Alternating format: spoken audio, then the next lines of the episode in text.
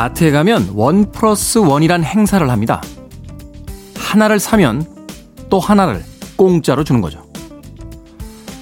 회사에서 매달 돌아오는 월급날, 물론 각각의 회사마다 다르긴 하겠습니다만, 두 달, 석 달, 아니면 1년에 두 번 정도 보너스라는 것을 주죠. 마치 선심 쓰듯이요. 그런데 세상에 공짜가 어디 있겠습니까? 원 플러스 원이라고 해도 기업이 손해를 보면서 팔진 않을 겁니다. 우리가 지불한 가격 안에 상품 두 개의 가격이 들어가 있는 거죠. 보너스라고 말하지만 우리가 열심히 일한 대가를 다른 이름으로 주는 것이지 그냥 주는 돈은 결코 아닙니다. 주말입니다. 달콤한 이 휴식은요, 우리가 주중에 열심히 일한 당연한 보수입니다. 그러니 편히 즐기셔도 됩니다. D-290일째 김태훈의 프리웨이 시작합니다.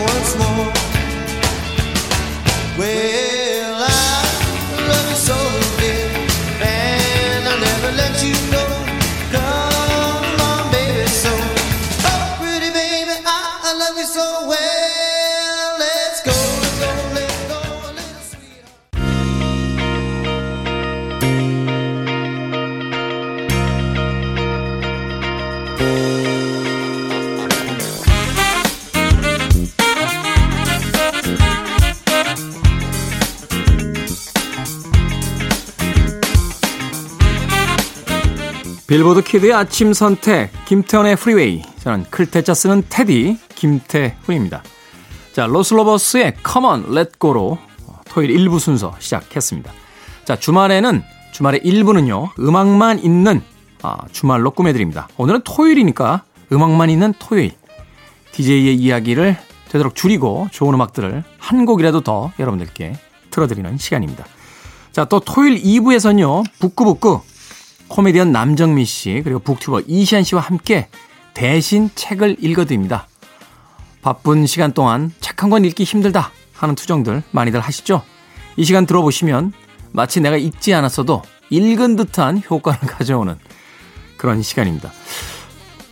제가 그 운동하는 짐에 갔더니요. 최근에 EMS라고 하는 게 굉장히 유행이더군요. 아마 광고에서 보셨을 거예요. 몸에다 이렇게 패드 같은 걸 붙이고요. 버튼을 누르면 저주파가 자극을 줘서 가만히 있어도 근육 운동한 효과를 준답니다. 기가 막히지 않습니까? 토요일에 북구북구가 바로 그런 책에 관한 EMS 시스템입니다. 직접 읽지 않으셔도 됩니다. 저희가 읽어드립니다. 자, 여러분들의 참여 기다립니다. 문자번호 샵 1061, 짧은 문자 50원, 긴 문자 100원, 콩은 무료로 문자 보낼 수 있습니다. 자, 여러분은 지금 KBS 2라디오 김태훈의 프리웨이 함께하고 계십니다. 김태훈의 프리웨이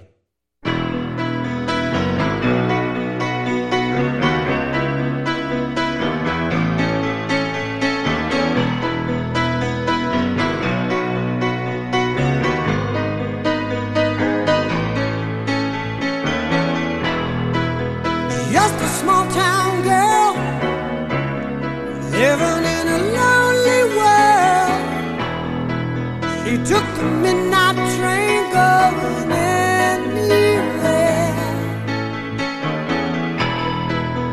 Just a city boy, born and raised in South Detroit. He took the midnight.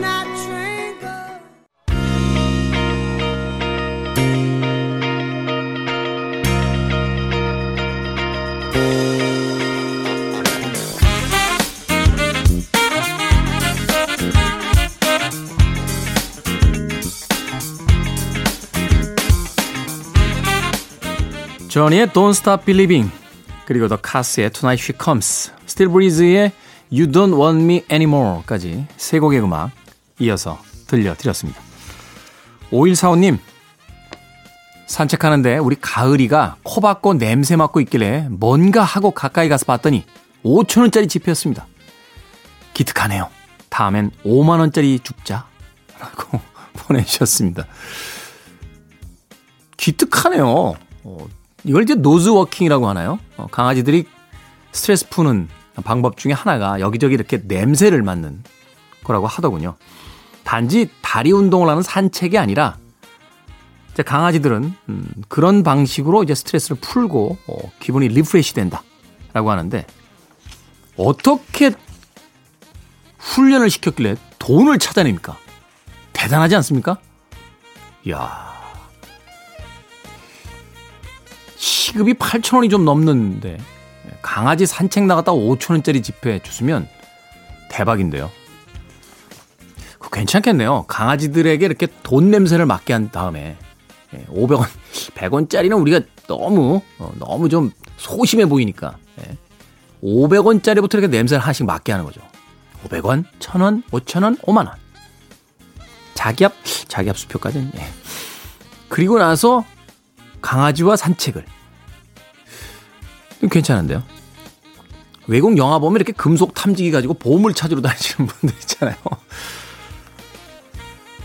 강아지와 함께 그런 어떤 즐거운 일상의 산책이 있다는 거 나쁘지 않을 것 같습니다. 사실 이 반려동물들 키우면서 산책 데리고 나가야 되는데 게으름 피다가 안 나가시는 분들 굉장히 많이 봤어요. 강아지들은 막 나가자고 어? 주인 쳐다보고 문 한 번 쳐다보고 주인 쳐다보고 문 한 번 쳐다보는데 저녁 드시고선 아 귀찮아 내일 해 하면서 누워 계신 분들 굉장히 많거든요. 혹시 5145님의 강아지 가을이가 너무 안 나가주니까 주인이 그래 돈이라도 찾아서 좀 주자 그러면 그 재미에 좀 나를 데리고 나오지 않겠냐 라고 생각한 건 아닐까 하는 생각이 듭니다. 가끔 강아지들 보면요. 이놈들이 우리말 알아듣는 것 같아. 그리고 말도 할 수 있어. 내가 보기엔 말도 할 줄 알아. 그런데 안 하는 거야. 가끔 우리가 키우는 게 아니라 반려동물들에게 노란하고 있다는 생각을 할 때가 있습니다.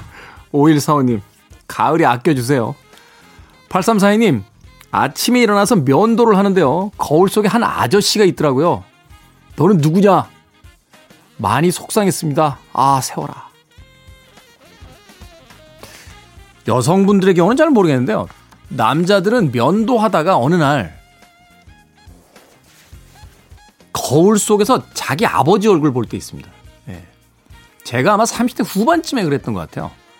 면도를 하다가 고개를 문득 딱 들었는데 거기서 많이 본 사람이 있는 거예요. 거울 앞에. 누구지? 누구지 이 사람이? 라고 했는데 저희 아버지, 그러니까 제가 어릴 때 봤던 중년의 아버지의 모습이 거울 속에 있더군요. 와, 그때 깜짝 놀랐습니다. 네, 정말 깜짝 놀랐어요. 그리고 그 주말에 저희 아버지를 만나러 갔죠. 그리고서는 안도했습니다. 아직도 머리숱이 좀 있으세요. 그래서 나이 들어도 아, 탈모가 이렇게 심하지 않겠다. 안도감을 갖고 돌아왔던 기억이 있습니다. 죄송합니다. 탈모가 진행되는 분들에겐 심심한 사과의 말씀 드리겠습니다. 네. 거울을 쳐다보다 아저씨를 만나게 된다. 아, 갑자기 슬프네요. 주말 아침에. 자, 음악 듣습니다. 아마도 이 아티스트의 음악은 그렇게 많이 들어보시지는 않았을 것 같아요. 동생의 명성에 비해서는 그다지 유명한 아티스트는 아니었습니다. 레비 잭슨, 마이클 잭슨의 누나입니다. 센트피드라는 곡이고요. 에블린 샹파뉴 킹. 이거 샹파뉴라고 해야 되죠? 원어로. 샴페인? 샴페인? 영어로? 아, 이게 멋이 없나. 이게 원래 프랑스의 샹파뉴 지방에서 나온 거예요. 민영 PD는 샴페인으로 자꾸 하라는데 저는 음, 품격이 있으니까. 에블린 샹파뉴 킹의 Come Down까지 두 곡 이어집니다.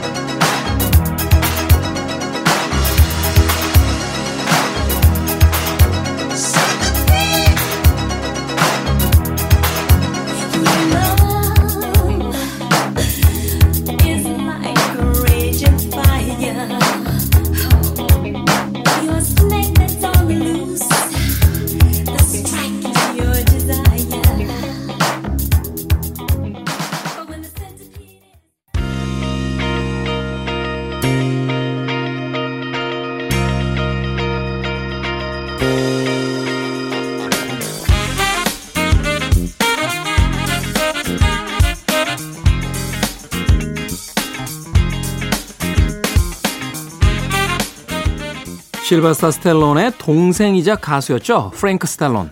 네. Far From Over.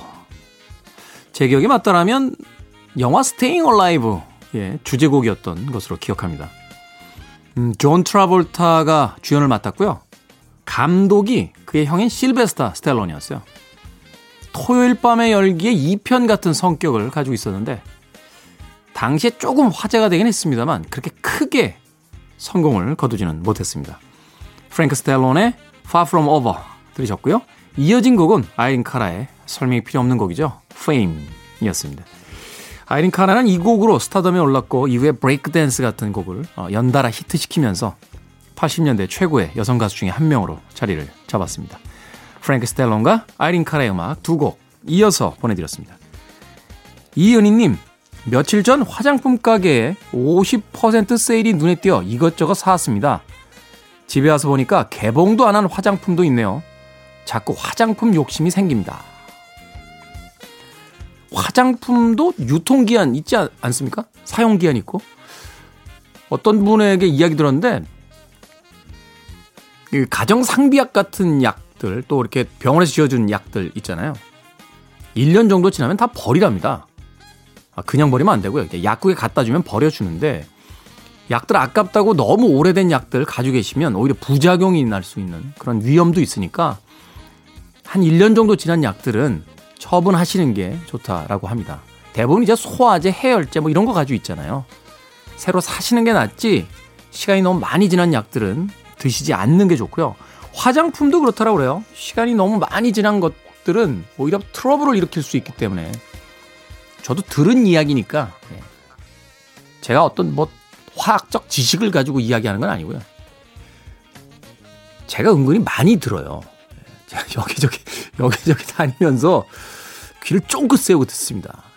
어? 화장품, 화장품 그런 겁니까? 막 이러면서 듣고. 주변 분들이 참 저한테 이런저런 얘기 많이 해주세요. 제가 부족해 보이나 봐요. 사실은 제가 이제 밥값, 술값을 나름 잘 내거든요. 오늘 밥은 제가 사겠습니다. 오늘 술값 제가 내죠. 라고 하니까 기분이 좋으셔가지고 이런저런 얘기들 많이 해주십니다. 화장품 좋은 것도 좋습니다만 아, 물 많이 드시고 수분 크림을 자주 발라주시는 게 제일 좋대요. 네. 거기까지만 하겠습니다. 예. 제가 너무 이 방송을 통해서 사이비 전문가 흉내를 내고 있는 거 아닌가 하는 생각을 합니다. 막 의학 얘기도 하다가 막 역사 얘기도 막 박광희 소장님 얘기에 맞장구 치면서 하다가 정치 막 이런 얘기. 오늘은 이제 화장품에다 의약품 얘기까지 했는데 요 정도는 뭐 일반 상식이니까 이해를 해 주시길 바라겠습니다. 9152님, 아내 몰래 대출을 받아 주식을 했는데 반토막 났습니다. 아이고야. 원금 회복 욕심이 강하니 점점 손실폭이 커지네요. 맞아 죽을 각오하고 아내한테 사실대로 말할까요? 아, 몇 대 맞는 정도면 얘기하시는 게 맞고요. 맞아 죽을 수 있으면은 죽어서는 안 되잖아요, 사람이. 왜 그러셨어요? 에? 예? 대출을 받아서까지, 야, 이거 참. 물론 남자들 사이에서 통용되는 고전적인 이야기가 있습니다. 허락은 쉽지 않다. 용서를 받자. 하는 이야기가 있습니다. 아, 뭐 산다라고 할때 예? 허락해줘 라고 하면 허락을 받기 쉽지 않죠. 근데 저질러 놓고 이제 용서를 받는 건 쉽다. 하는 이야기도 있습니다만 아니 대출까지 받으시면 어떻게 합니까? 좀 기다려보는 건 어떨까요? 어, 코로나19에 대한 백신도 지금 만들어지고 있다라는 뉴스가 등장하고 미국 정치도 좀 안정이 되는 듯한 그런 느낌이 있으니까 주가가 좀 오르지 않겠습니까? 음. 9152님, 너무 성급하게 생각하지 마시고요. 네, 상황을 좀 보는데, 보는 것도 아내분하고 상의를 하시는 게 나을 것 같아요. 그리고 제 경험상, 아, 금액은 반 정도만 말씀하시는 게 좋습니다. 다 이야기하면 맞습니다. 아, 9152님 큰일 나셨네. 음악으로 위로해드립니다. 존 멜렌캠프, Small Town. 그리고 팻 베나타의 We Belong까지 두 곡 이어집니다.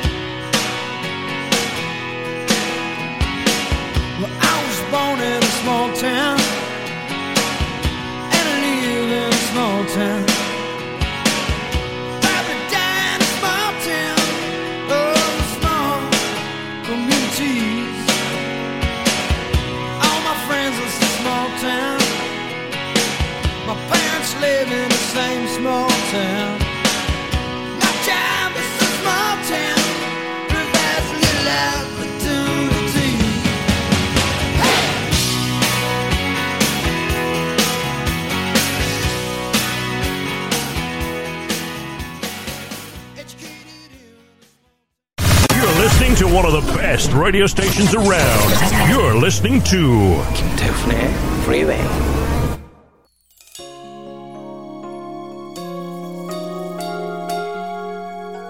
레지나 벨의 음악 Make It Like It Was 이 곡이 1부 끝곡입니다. 2부에서 뵙겠습니다.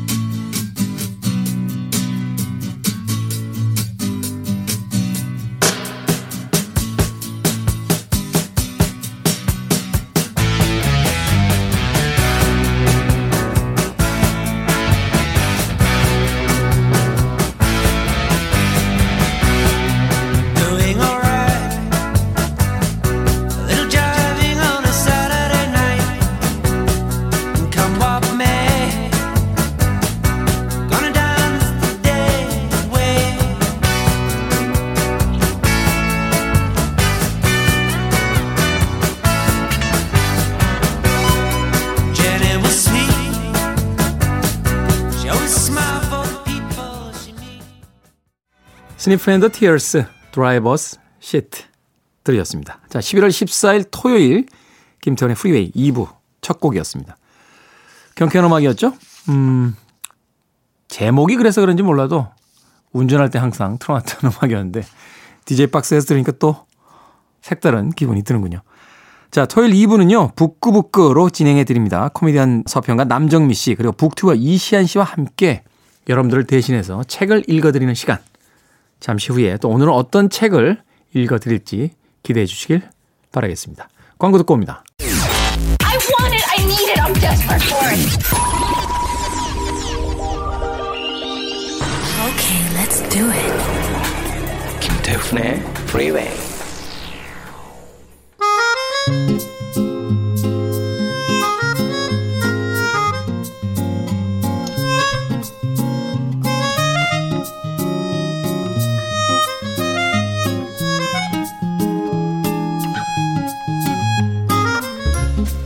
독서에 대한 갈망, 지적 욕구를 채워드리는 시간, 북구북구 시간입니다. 골라먹는 지식 편의점의 저자, 북튜버 이시안 씨, 그리고 너무나 맛있게 책을 읽어주는 여자, 서평가 코미디언 남정민 씨 나오셨습니다. 안녕하세요. 안녕하세요. 두 분들은 어, 이렇게 어떤 일 때문에 보는 책 말고 네. 개인적으로 좋아하는 책이 있다면 어떤 장르의 책 주로 보세요? 저는 추리 소설이요. 추리 소설. 네, 추리 소설 굉장히 좋아하고 추리 만화도 좋아하고 어려서부터 굉장히 좋아해서 뭐 그러니까 전집 모으는 거 있잖아요. 그런 게 취미이기도 하고 뭐 김전일, 코난 이런 거 다 모으기도 하고 그렇습니다. 그럼 뭐 셜록 홈즈나 이제 궤도로판 같은 아유, 작품들로 시작을 기본이죠. 해서 네네. 뭐 최근에 가장 많이 보는 작품이 있다면 최근에 가장 많이 많이, 많이 보는 작품은 김전일입니다. 소년 탐정 김전일. 어. 근데 남자들은 약간 이 추리 소설에 대한 어떤 로망 같은 게 있는 것 같아요. 네, 그렇죠. 저도 프랑스에 갔을 때 그 파리에 갔는데 묘지에 간 적이 있어요. 그 몽파르나스 묘지에 갔는데 제일 먼저 찾아간 곳이 모리스 르블랑 묘지였어요. 아르센 루팡. 네, 아르센 루팡의 저자인데 그 몽파르나스에 정말 대단한 프랑스의 위인들이 많은데도 그 모리스 르블랑의 묘지가 정말 제일 크고요. 네. 거기 자랑스럽게 적혀 있습니다. Légion d'honneur를 받은 프랑스의 작가. 그러니까 그러니까 프랑스의 국민 훈장을 받은 작가다. 네. 그, 그, 그리고 사실 우리만 그런 게 아니라 요즘 아이들도 추리를 굉장히 좋아해서요. 아, 그래요? 네. 하긴 방탈출 카페만. 무슨 학습 만화 아, 그, 그 아이들 말고 좀 더 내려가서 아이들 아? 있잖아요. 그 아이들 말고. 그래서 무슨 엉덩이 탐정 어, 이런 맞아, 게 맞아, 맞아. 어. 나오기만 하면 그 베스트셀러 올라가거든요. 추리만 해요, 그것도. 아 그렇군요. 네, 네. 요즘 아이들도 정말 추리를 계속 좋아하는 것 같아요. 음. 우리는 엉덩이 하면 짱구는 못 말려요. 어, 그때 생각 다. 아 이거 약간 좀 이렇게 그 네. 얼굴 peach 모양으로 생겨갖고 그죠? 엉덩, 엉덩이 아, 모양이죠. 맞아, 맞아, 맞아. 엉덩이 모양. 엉덩이죠. 엉덩이. 아 그게 복숭아가 아니라 엉덩이, 엉덩이 모양이에요. 모양이에요. 엉덩이. 나는 왜 여태 그걸 복숭아라고 생각했지? 그래서 음. 그렇군요. 자 남정미 씨는 어떤 장르의 책 좋아하세요? 저는 진짜 만화 진짜 많이 보고요. 네. 그 만화 뭐 쉬는 시간에는 웹툰 진짜 많이 봐요. 웹툰. 네, 웹툰을 많이 보는데 제가 약간 좀 그런 감이 좋아서 이거 분명히 떠 이러면서 애들한테 얘기를 막 하잖아요. 한 네. 2, 3년 있다 영화화되고 오. 어, 진짜 그렇게 돼서 굉장히 기분이 좋습니다.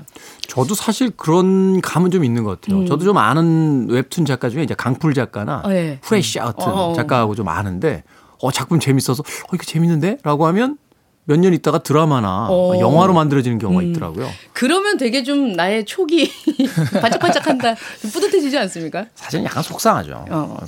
그런 건 나만 봐야 돼요.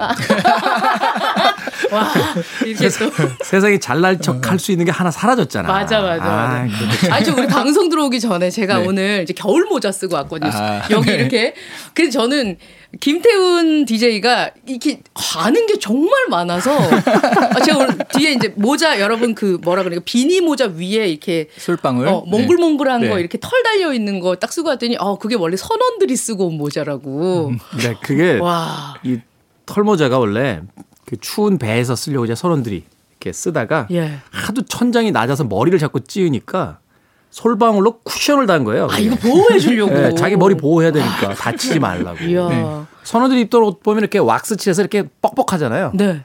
물이 이렇게 자꾸 튀니까 방수로 이렇게 만든 이제 배 타시려고 하셨던 거예요? 대학 떨어지고 저 원양어선 타고 와, 진짜 어쩜 이렇게 뭐 많이 아세요? 아, 우리 테디는 책을 하나 내야 돼요. 이거는. 그러니까. 책 제목도 지금 생각이 났어요. 뭐요? 수능에 절대로 나오지 않는 이야기들. 수능에 절대로 나오지 않는 지식 뭐 이런 아니면 거. 이시 이시안 씨의 어떤 걸 이제 같은 그 상식 편의점 이런 네. 걸로 해서 와 진짜 너무 많이 알고 있어 요 많이 배워갑니다. 선배님들 잘 부탁드리겠습니다. 자, 오늘, 어- 오늘 또 어떤 책입니까? 예 오늘 북구북구에서 같이 읽을 책은요. 아 이거 불어 전공이시니까 테디가 읽어야 되는 거 아니에요? Saint Exupery. 이렇게 이렇게 이걸 어, 세인트라고 발음하면 안 되고요. 네네. 예, T자 묵음입니다. 아, 그렇구나. 아, 때라고 하거든요, 불어에서. 아. 아, 때자 묵음이고요. 그냥 생땡쥐벨 이렇게. Exupery. 예 맞습니다. 네. 또 남정미 씨가 발음하기 전에 살짝 그 눈치를 싹 아, 보면서 좀- 발음하더라고요 아, 보니까. 네. 아니, 저 고개 숙이고 있잖아요. 편하게 하세요. 네, 우리가 많이 알고 있는 작가입니다. 생텍쥐페리 어, 원래 풀네임이 저 처음 알았어요. 앙투안 마리 장 바티스트 로제드 생텍쥐페리. 길더라고요. 1900년 6월 29일에 태어났고 1944년 7월 31일로 추정 사망 시기가 추정이 됩니다. 네. 프랑스의 소설가이자 공군 장교였던 그, 어, 우리가 알고 있는 어린 왕자, 남방우편기, 야간 비행, 인간의 대지 등등 많은 책을 남긴 작가 오늘 알아보도록 하겠습니다. 네. 생텍쥐벨이 하면 뭐 시간을 초월한 작가이고 동서양을 막론하고 굉장히 많은 사람들에게 사랑받는 작가인데 네.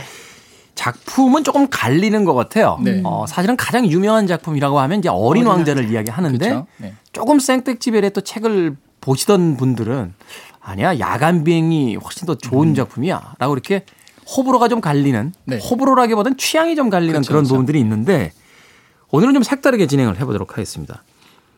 저까지 이제 세 명이니까 네. 보기에 어린 왕자 그리고 야간 비행 이렇게 두 개를 놓고요. 어, 각자가 소개하고 싶은 또 듣고 싶은 책 이름을 이야기해서 어, 다수결로 결정해 보도록 아. 하겠습니다. 예. 별걸 다 하죠. 아, 자- 잘못하면 이렇게 왕따가 될 수 있는 위험한 선택인데요. 네, 네. 한번. 네, 이불 밖은 다 위험해요. 자, 생텍쥐베리의 어린 왕자와 아, 야간 비행 이둘 중에 네. 어떤 작품을 할 것인지 자 하나 둘 셋. 야간 비행! 네, 제가 왕따가 됐습니다. 야간 비행. 어, 두 분은 야간 비행. 네네. 저와 정- 남정미 씨는 야간 네. 비행, 또 이시안 씨는 어린 왕자. 네. 네, 민주적 절차에 의해서 네. 오늘 야간 비행을 소개해 명밖에 보도록 없는데 무슨 민주적 절차. 원래 거기서 시작되는 거예요. 예, 민주주의라는 게 원래. 그리스의 네. 조그만 광장에서 시작된 거잖아요. 네. 우리도 선거인단으로 좀 그런 제도로 해보죠. 네. 자, 그러면 야간 비행에 대한 이야기로 들어가 보기 전에 그래도 어, 등장을 했으니까 네. 왜 이시안 씨는 어린 왕자를 선택을 했는지 또 남정민 씨는 왜 야간 비행을 선택을 했는지 그 선택의 어떤 어, 이유를 좀 이야기 듣고 가죠. 전 어린 왕자가 이제 두 가지인데 첫 번째는요 사람들이 어린 왕자 마지막을 잘 모르더라고요. 음. 어린 왕자 마지막이 약간 좀 지금 보면 충격적이거든요. 그래서 요 얘기를 좀 소개해드리고 싶어서 아. 그게 첫 번째고 두 번째는 생각보다 많이 안 봤어요 사람들이. 그 어린 왕자를 너무나 다 아는 얘기다 생각해가지고 책을 딱 보기보다는 어린 왕자 스토리를 아는 거죠. 그럼 어디 뭐 테마파크 가면 또 어린 왕자 사진 찍고 그러다 보니까 생각보다 안 봤고 또 본 사람은 굉장히 오래돼서 지금 텍스트로 보기에는 약간 어, 이런 얘기가 있었나 하는 그런 것도 많아가지고 음. 지금 나이에 다시 봐도 괜찮은 책이라서 또 제가 그 한번 추천해봤습니다. 네, 사실 진정한 고전이죠. 네. 어, 봐야 되지만 결코 본 사람이 없는 네. 네, 그런 책으로서 이제 어린 왕자를 꼽는데 저는 제 주변에 있는 분 중에 어린 왕자 시그니처 만년필 가지신 분 보셨어요. 어. 근데 그분 어린 왕자 보신 적 없대요. 그냥 그냥 만년필이 예뻐서 하셨는데 네. 예, 어린 왕자라는 작품이 대부분 이제 그런 거잖아요. 몽타주만 알고 계시는 거네요. 글은 안 보고 삽화만 보죠. 삽화. 어, 맞아요. 어떤 한 장면, 어떤 한 네. 대사는 우리가 익히 들어왔는데 음. 전체적인 어떤 이야기는 잘 모르는 작품 중에 하나가 또 어린 왕자가 아닌가 하는 생각이 네. 들어서 이시안 씨가 골라봤다. 라고 이야기를 해 주셨고요. 남정민 씨는 왜 야간 비행입니까? 어, 야간 비행 예전에는 읽었을 때 이게 뭐- 뭔 말이야? 이게 너무 어렵고 그리고 이제 좀 약간 뭐랄까 그 극중 인물에 대해서 호불호 이 되게 아니 왜 남을 사람 사지 죽음으로 몰아놓고 지가 이 시스템을 그러니까 사람을 나사로 쓰고 있어 이런 거에 좀 초점을 맞춰서 봤다면 최근에 나랑 번역이 맞는 사람이 누구지라고 생각해서 다시 책을 찾아서 나의 스타일, 나의 서, 어떤 그 지적 수준이랑 맞는 선생님이 해주신 거를 이렇게 봤는데 그거 보니까 이게 소설의 한 줄 한 줄 다 시처럼 해석을 해 놓으셨더라고요. 그거를 좀 알려드리고 그러면 좀 같이 읽으면 좋지 않을까 해서 추천해 보았습니다. 그렇군요. 저도 야간 비행을 추천한 이유가 있습니다. 저는 이제 대학 때 불문과였는데 어린 왕자와 야간 비행을 다 그 불어 강독으로 배웠어요. 교재로. 수업으로 이제 받, 받아야 되니까. 제 기억에 맞다면 이제 2학년 3학년 때 했는데 어린 왕자 가르쳐 주신 교수님은 무서웠어요. 열심히 해야 되겠구나. 모른다고 막 뭐라고 그러시고 막 예습 안 해왔다고 망신 주시고 막 이래. 야간 비행 가르쳐 주신 교수님은 정말 잘 가르쳐 주셨어요. 그래서 어린 왕자보다는 야간 비행에 대한 이야기가 좀 더 머릿속에 많이 남아 있어서 이 작품 선택했습니다. 뭐 약간 중고등학생들이 선생님 좋아해가지고 맞아, 그거 열심히 공부하는 것처럼. 비슷하네요. 아니 중고등학교 때도 그런데 대학교 때 그렇게 눈물이 날 정도로 혼나 봐요. 맞아. 얼마나 그 과목에 대해서 여러 가지 생각이 들게 되는지. 사실 어린 왕자는 그런 의미에서 본다라면 어, 동화적인 어떤 구성 때문에 네. 조금 더 우리가 생각해 봐야 되는 이야기들이 많습니다만 야간 비행은 사실 시적인 표현이라고 하셨잖아요. 네.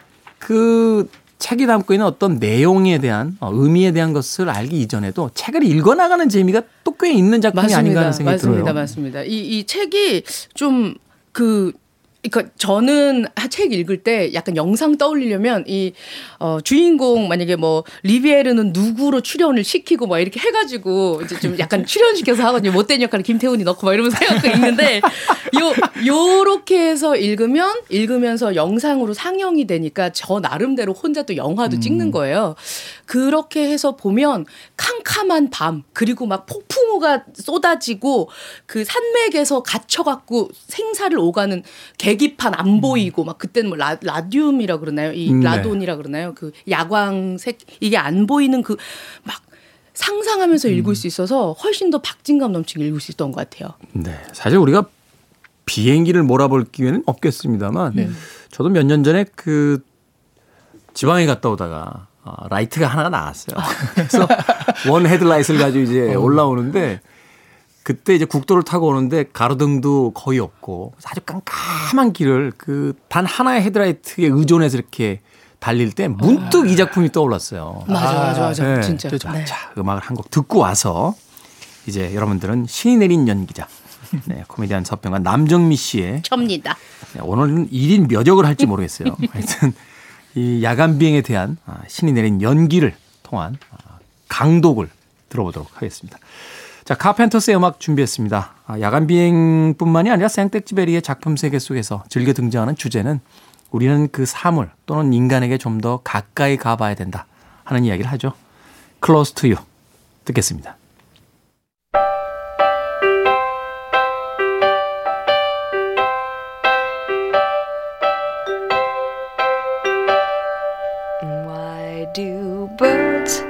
Suddenly appear every time you are near? Just like me, they long to be close to you. Why do stars fall down from the sky every time?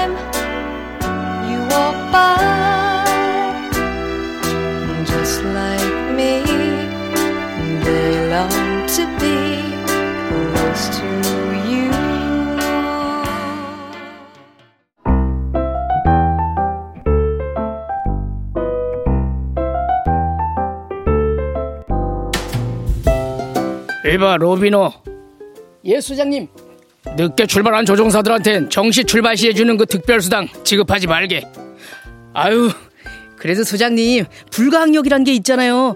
한 치 앞도 보이지 않는 안개 속에서 어떻게 비행기를 몹니까? 게다가 야간 비행이잖아요.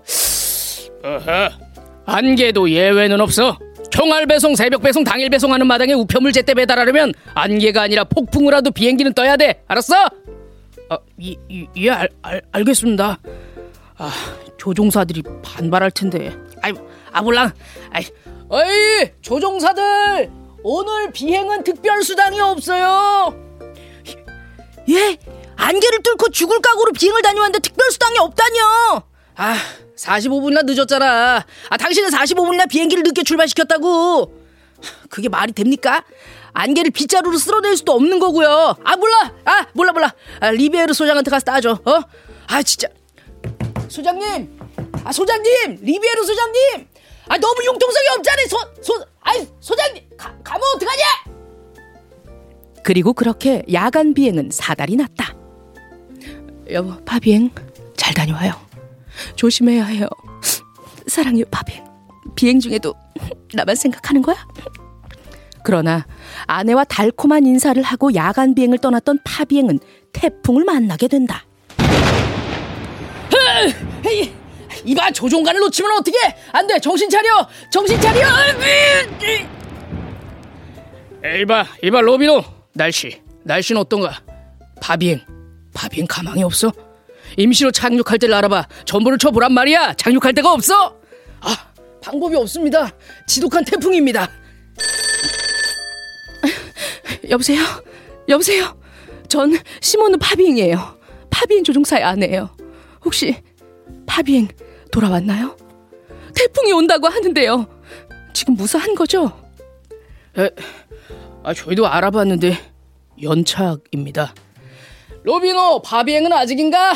아 무선이 끊겼습니다 설사 무사하다 하더라도 연료가 바, 바닥 났을 겁니다 아, 소장님 파비행은 결혼한 지 6주밖에 안 됐습니다 파비행도 이렇게 됐고 위험하니까 앞으로 야간 비행은 무리겠죠? 야 무슨 소리야 야간 비행 앞으로도 계속 된다 간다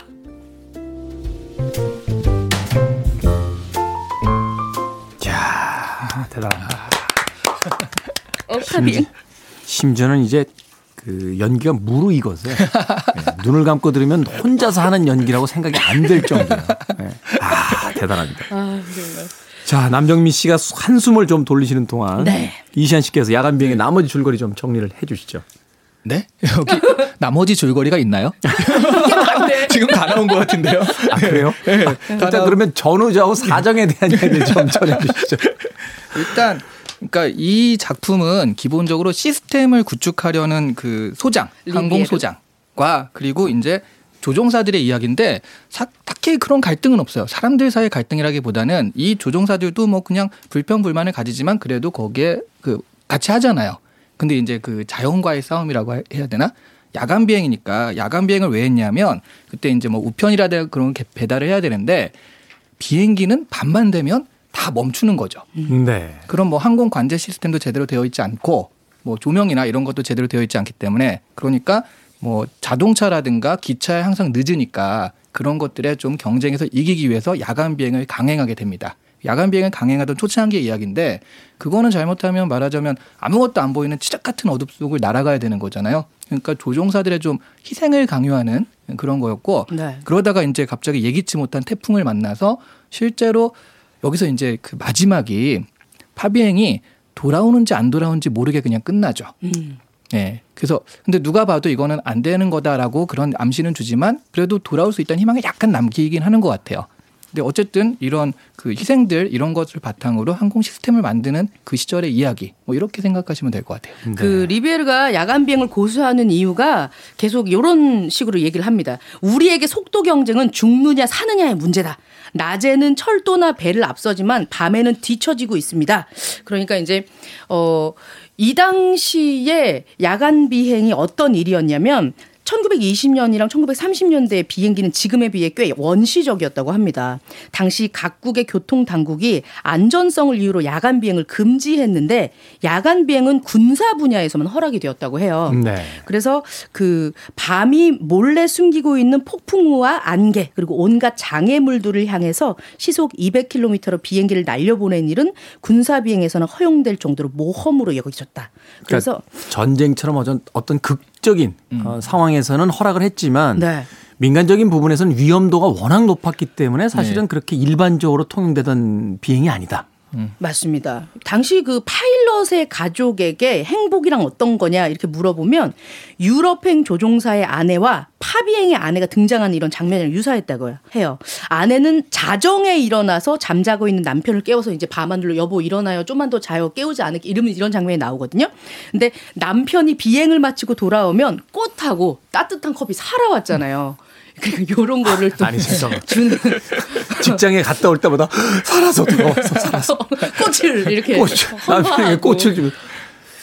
굉장히 위험한 일이었다고 합니다. 근데 이제 이 리비에르가 그, 그 지역에 가서 위에 있는 사람들을 항공 관제사죠. 관제사, 그러니까 가서 허락을 따내죠. 이 위험한 것인데 우리가 우편물 배달하겠다. 이렇게 얘기해서 따내고 그는 어, 시안 씨 아까 말씀하신 것처럼 견고한 이 시스템을 사람들, 조종사들, 나사가 빠지지 않게 계속 조이는 역할을 하고 있습니다. 네.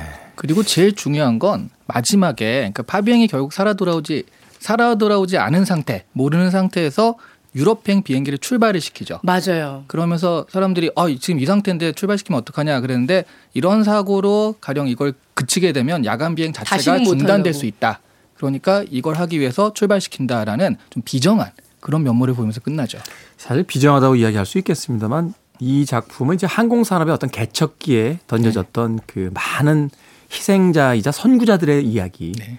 그리고 그 우리가 알 수 없는 이제 미지를 향해 나아가는 그 야간 비행이지만 희생을 치르더라도 그것을 반드시 해내고야 말겠다는 어떤 인간의 의지에 대한 이야기 뭐 이런 것들이 좀 담겨 있잖아요. 맞습니다. 사실 작가인 생텍쥐베리가 그 야간 비행을 했던 항공 어, 조종사잖아요. 그래서 자전적 소설이라는 이야기를 네, 많이 네. 하게 되는데 실제로 아르헨티나 항공 우편 회사에서 관리직으로 일하기도 했다고 그래요. 그러니까 자기가 조종도 했지만 관리직으로 일하기도 하고 그래서 여기 나오는 등장 인물들이 그때 알고 지냈던 사람들이랑 이렇게 약간 연관이 있다고 그럽니다. 음. 그대로 그리진 않았지만 아 이 사람 해가지고 힌트를 받아서 쓰기도 했고요. 특히 책에 이 나오는 되게 주인공이 그러니까 야간 비행사가 주인공처럼 이렇게 생각이 되지만 근데 사실 진짜 주인공은 리비에르잖아요. 네. 리비에르라는 인물은 실제 항공 운항 감독이었던 디디에르 다우레트라는 사람이 있었는데 이 사람한테 영감을 받아가지고 창조한 인물이라고 하더라고요. 음.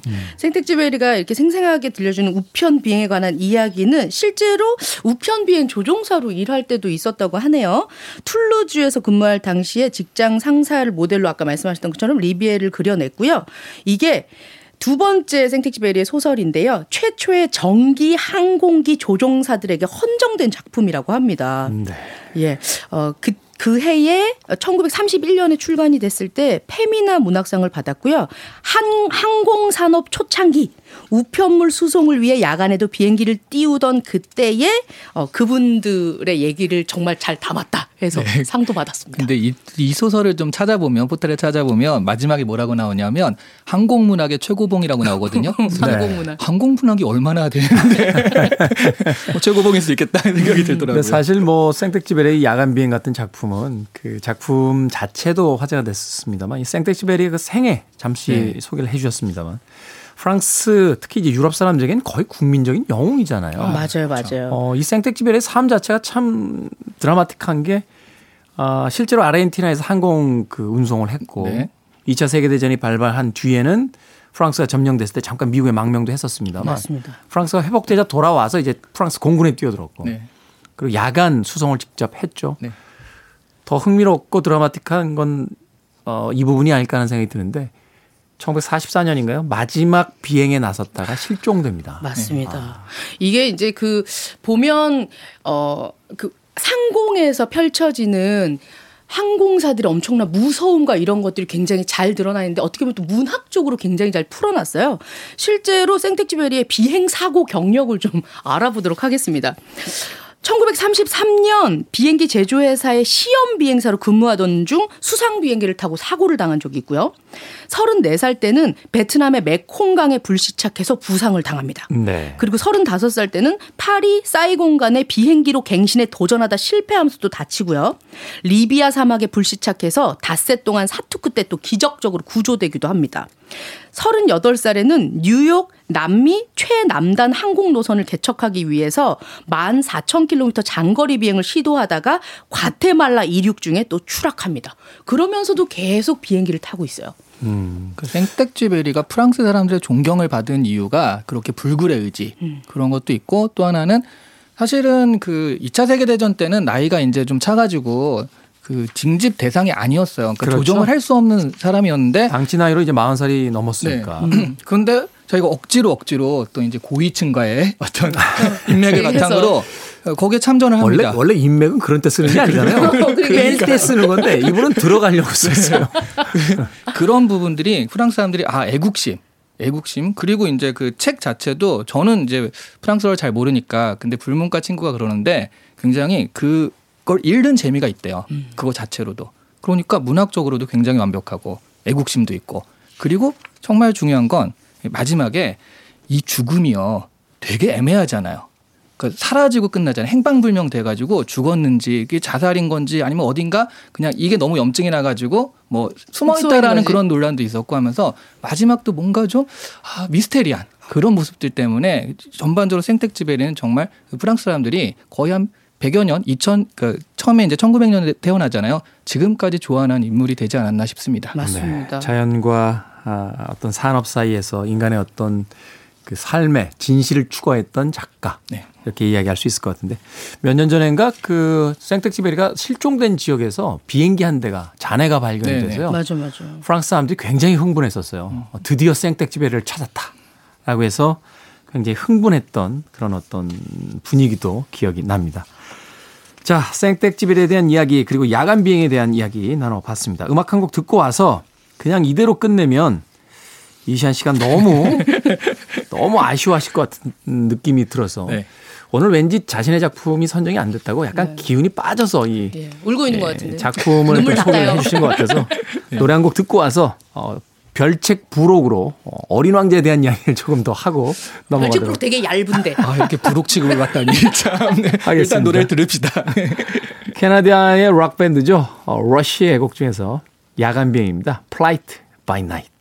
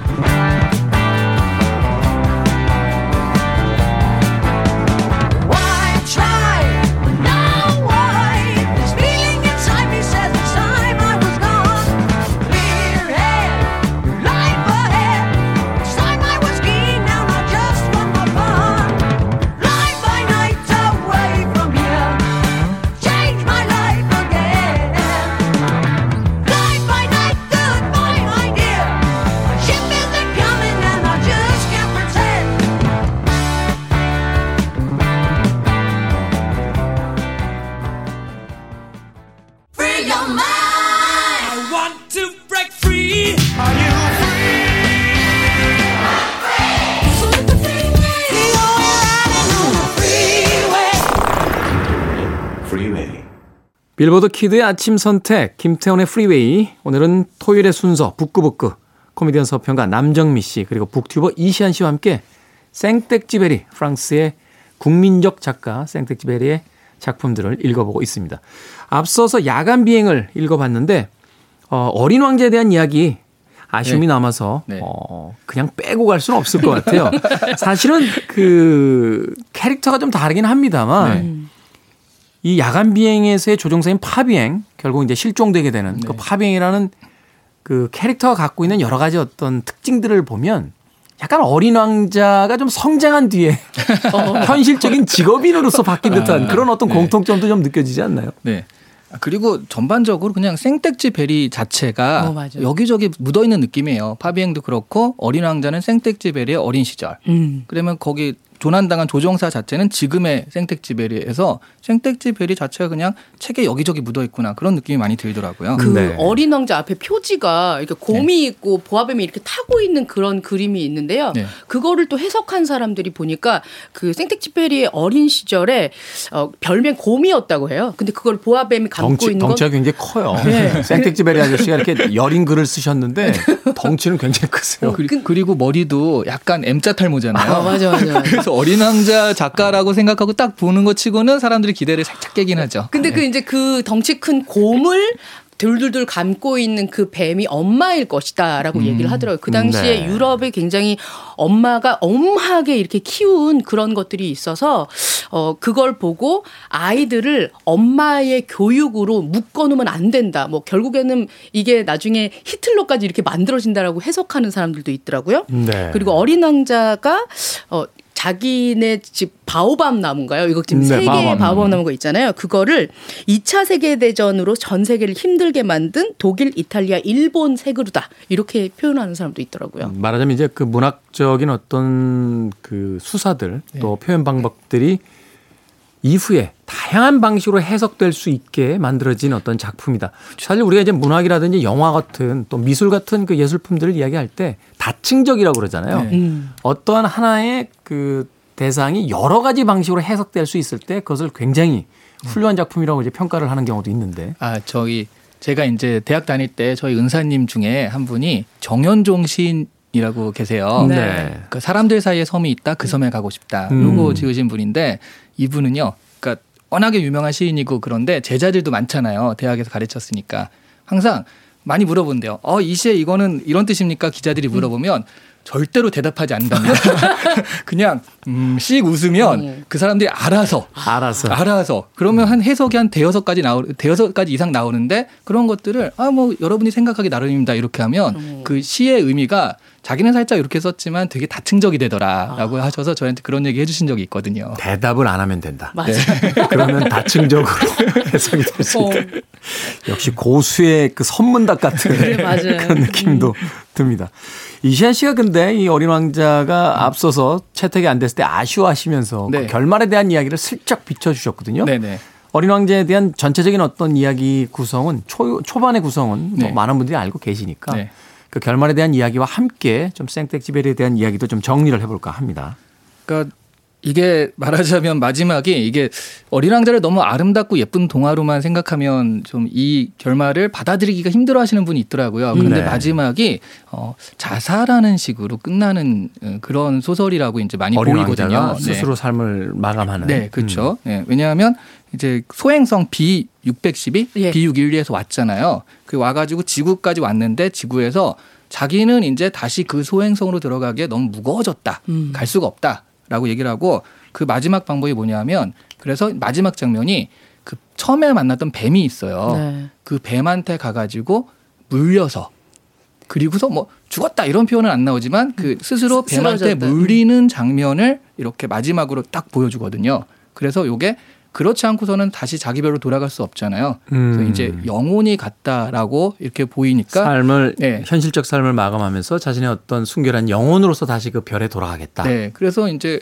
그렇게 보- 해석하자면 그런데 우리가 얼핏 보기에는 스스로 이제 극단적 선택을 한 것처럼 보이니까 음. 이런 부분이 좀 충격적으로 다가오는 그런 부분이 있죠. 최근에. 그 굉장히 많은 썰들이 있는데요. 지금 또 특히 또 일본 분들은 굉장히 해석을 다 다방면으로 하시잖아요. 일본 분들 어린 왕자 정말 좋아하세요. 네. 맞아요, 맞아요. 동경 갔을 때 어린 왕자 테마로만 이루어진 그 가게들을 너무 많이 보고 와서 오. 네. 아, 이건 한국에도 어린 왕자 테마 맞아, 맞아. 저기 가면 있잖아요. 있잖아요. 네. 음, 맞아요. 근데 그 이제 여우와 장미를 어린 왕자를 학대했다라고 표현을 하더라고요. 아. 그 어린 왕자는 그왜 일곱 번째 온 별이 지구잖아요. 네. 그걸 보면 이제 기독교에서 일곱 번째 안식을 취하러 왔다 이렇게 해석하는 사람도 있고 그리고 여우, 장미, 여우가 길들인다 라는 표현을 하는데 네. 그 길들인다는 표현은 상하의 관계가 있다는 거예요. 아, 수평적인 관계가 예, 있다. 그러니까 그런 걸 계속 주입시키고 장미는 어, 여기 바람이 이렇게 먼지 부는데 너 나한테 케이스 안 씌워주고 뭐 하는 거야?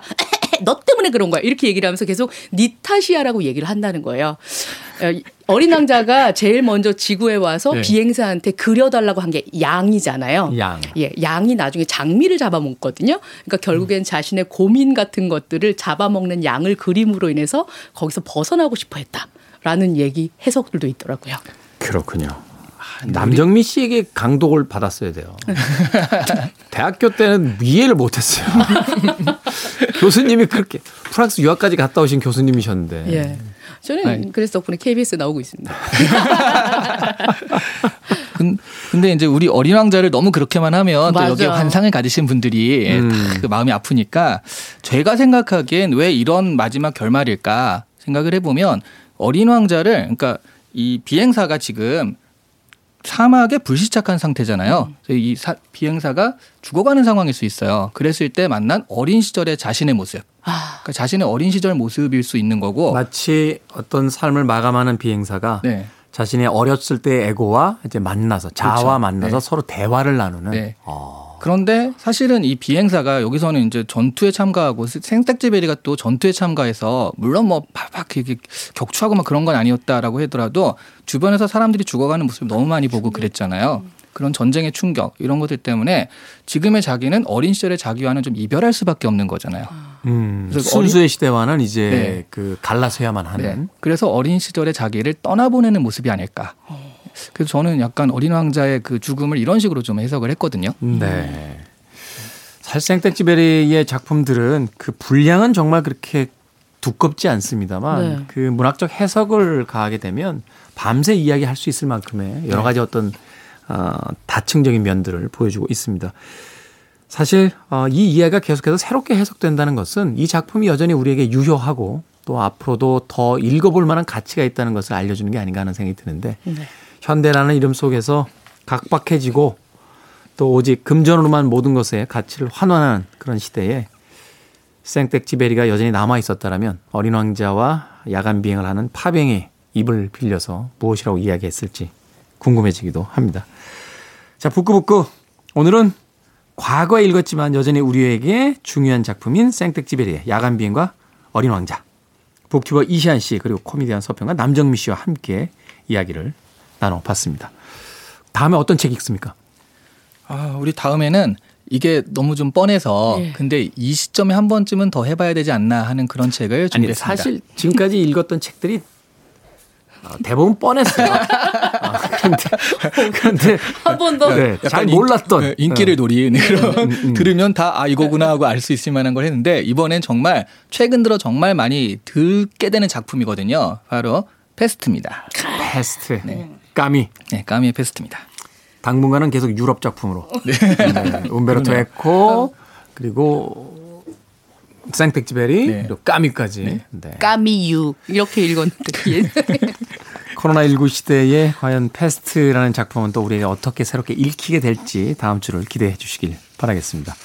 자, 북튜버 이시안 씨 그리고 코미디언 서평가 남정미 씨와 함께한 북구북구였습니다. 고맙습니다. 네, 감사합니다.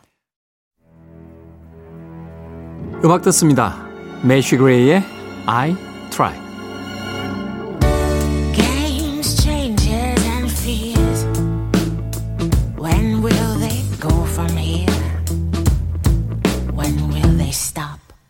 I believe that fate has brought us here, and we should be together, babe.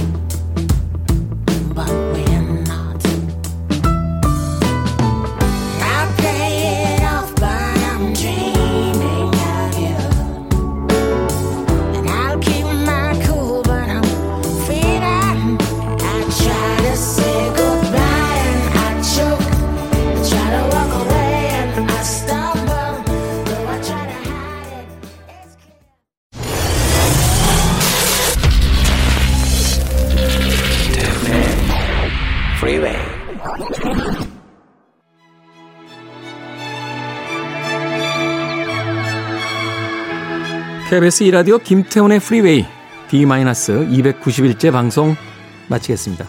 오늘 끝곡은 The Verve의 Bitter Sweet Symphony입니다. 저는 내일 아침 7시에 돌아옵니다. 고맙습니다.